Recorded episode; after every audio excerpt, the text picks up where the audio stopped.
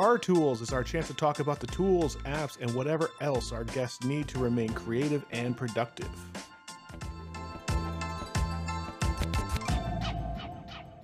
First of all, uh, what are the top five tools, apps, etc., that you just don't leave home without? Apps and tools. Let me see. I mean, it depends because like I I wear a couple of different hats. So I guess if on the editing side of things, I guess both Avid and Premiere. I tend to use Avid for for films, and I tend to use Premiere for all my freelance work, Mhm. uh, which usually doesn't have anything to do with films. um, uh, and it's not that I pick really one or the other. It's just that I learned on Avid first. I'm probably the most comfortable with it.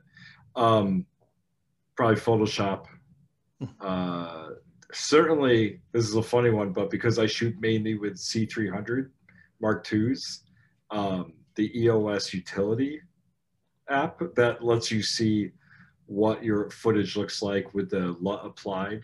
So, like, if I want to see, you know, what does that C log three look like on a shoot I just did, I could just like look at the CFast cards through the through the utility Oh, and nice. see it. So that's that's actually a big one because like you have this immediate like, oh, that's what's gonna look like, you know, at least basically uh colored, you know. Um I'm trying to think what else. Uh could my camera count? Absolutely. Absolutely. So the C300 I imagine it'd be hard to shoot without it. well, the C300s are my are definitely my camera of choice. Um, even though they're not the best for hand holding because they're kind of heavy.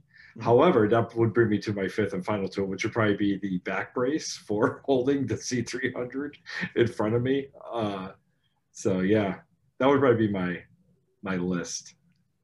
That's fair. That's fair.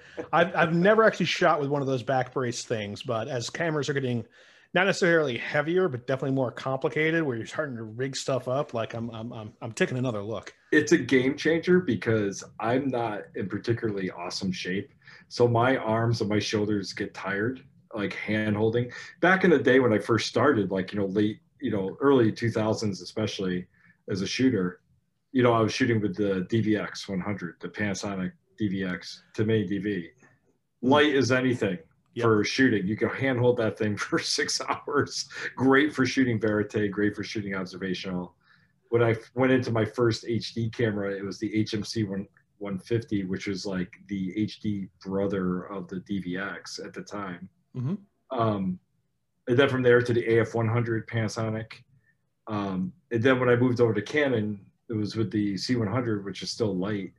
Um, it wasn't until I started handling the C300 that I was like, oh, damn, I'm tired within like an hour and a half, you know, and your shots are getting shaky. So that back support, you know, um, I can't, the name of it just went right out of my head for some reason, but you know what I'm talking about. It comes out in front of you and holds the camera like in a place in front of you. Is it an easy rig?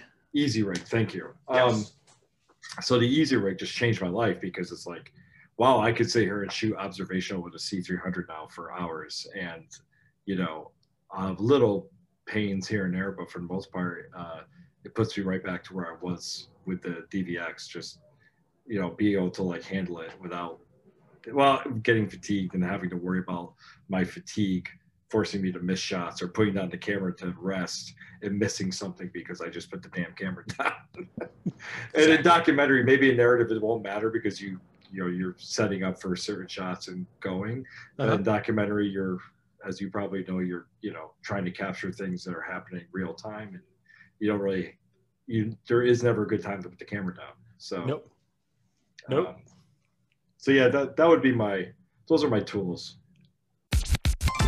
For this episode and more, please head to drinkingwithcreatives.com and please support us there on our Patreon. Also, don't forget to subscribe on your preferred platform. My name is Jeremy Berger. I hope you're well, we'll see you next time.